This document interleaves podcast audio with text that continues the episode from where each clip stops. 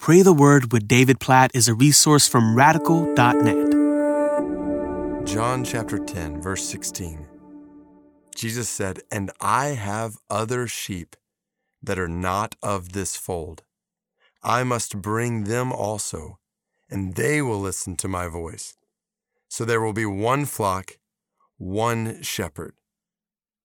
Oh, this is an awesome verse in the middle of an awesome chapter. And not that there are chapters of the Bible that are not awesome, but this picture in John 10 of Jesus as a good shepherd who lays down his life for his sheep, who when a thief comes to steal and kill and destroy, Jesus comes so we might have life and have it abundantly. John chapter 10, verse 10. Jesus has come to save us from our sins, to satisfy us, to care for us, to protect us, to shepherd our souls. That's the imagery we see all over this chapter. And then you get to verse 16. And Jesus says that he has other sheep that are not of this fold, that he will bring in to the flock with him as shepherd. So, if you were to go today to the tomb of David Livingstone, let me give you a little background in case you don't know that name. David Livingstone was a missionary to Africa who went there for the spread of the gospel. All kinds of things we could talk about that maybe were good methods or not so good methods, and good things and things to learn from his life in a variety of different ways. But he gave his heart going into hard places in Africa in such a way that when he died, before they sent his body back to England, where he had come from, they took his heart out and buried it there because that's where he had given his life. So, if you were to go to his gravestone back in England at Westminster Abbey, you would see on that gravestone the words of John 10 16. Other sheep I have, which are not of this fold, them also I must bring. What compelled David Livingstone to go to Africa for the spread of the gospel. He knew, he was confident that there were other sheep that needed and would come to know Jesus as shepherd. And he gave his life going to them.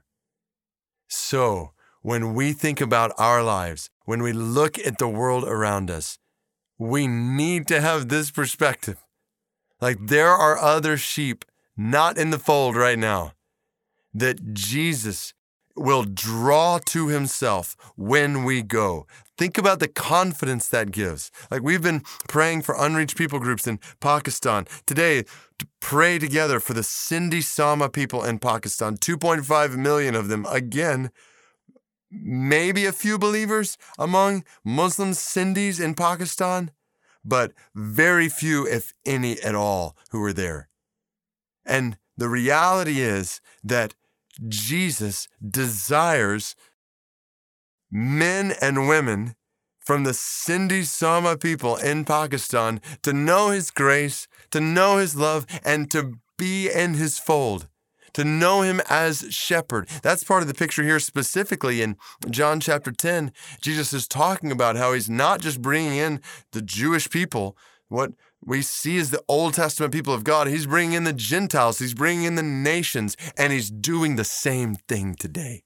He's doing the same thing all around the world today through men and women who know him as shepherd, going and proclaiming him as Savior that he might be known as shepherd among more and more and more people, among more and more and more people groups. This is what is happening right now in the world today. So live with that perspective. Live with that perspective of people right around you.